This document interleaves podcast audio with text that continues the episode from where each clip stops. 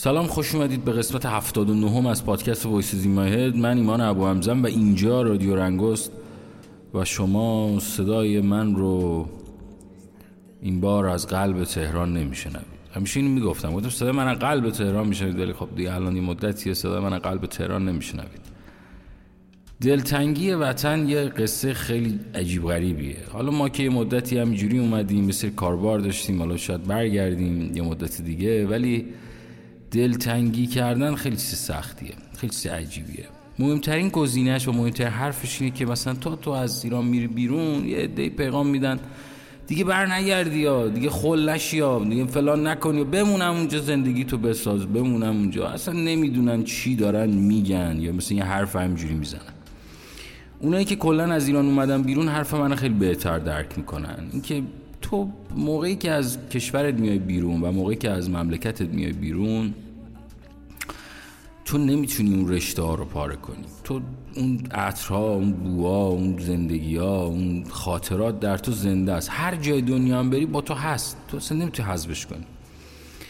و دردآورتر اینه که خیلی میگن که آقا دیگه بر نگردی یا دیگه فلان.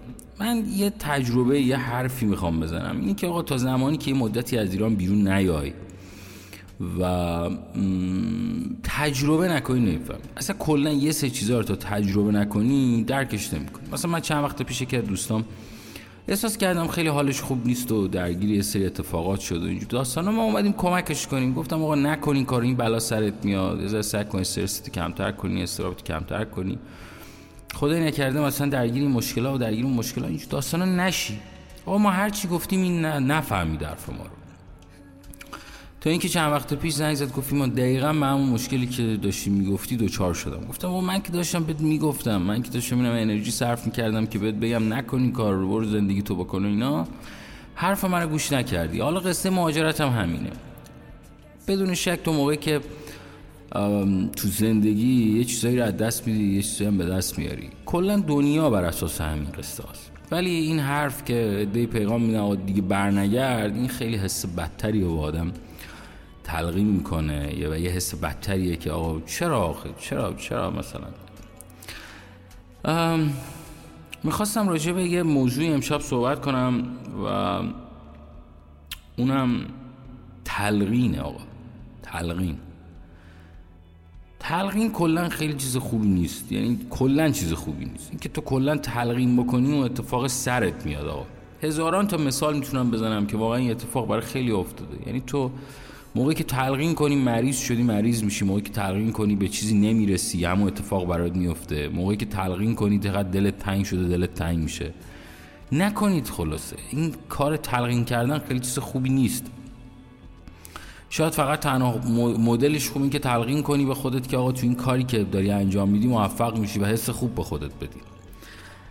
خیلی آدم ها رو میشستم این روزا که درگیر این قصن و گرگوداری پیغام میدم یا عوام زمان همش داریم به خودمون تلقین می‌کنیم که مریض شدیم تلقین می‌کنیم که نمی‌تونیم به اهدافمون برسیم تلقین می‌کنیم که فلان. رهایی از این قصه یه جور بیشتر صورت نمی‌گیره. اونم خودشناسیه به نظر من. و اینکه خودتو بهتر بشناسی.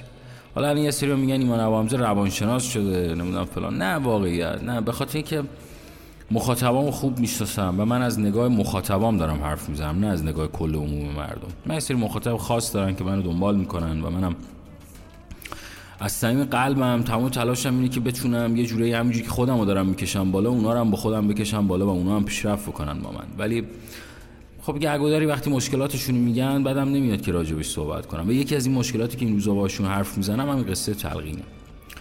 خودشناسی خیلی قصه عجیب غریبیه. خودشناسی زمانی به نظر من شکل می‌گیره که تو فکر کنی که آقا تو این دنیا هیچکی نیست. خودتی و خودت و خودت بتونی خودت خوشحال کنی و بتونی به زندگیت ادامه بدی.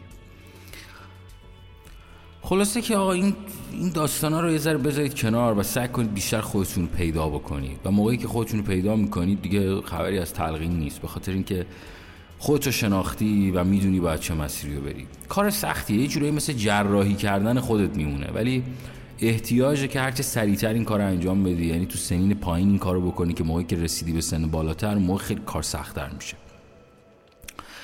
خلاصه که رفیق خوب من خودتو پیدا کن و افکار منفی و هر شده از خودت دور کن.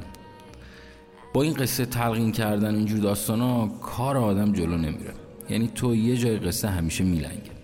یا مثلا خیلی ها برمیگردم میگم به من آیا مثلا من اگر با فلانی ازدواج کنم دیگه زندگیم تکمیل میشه.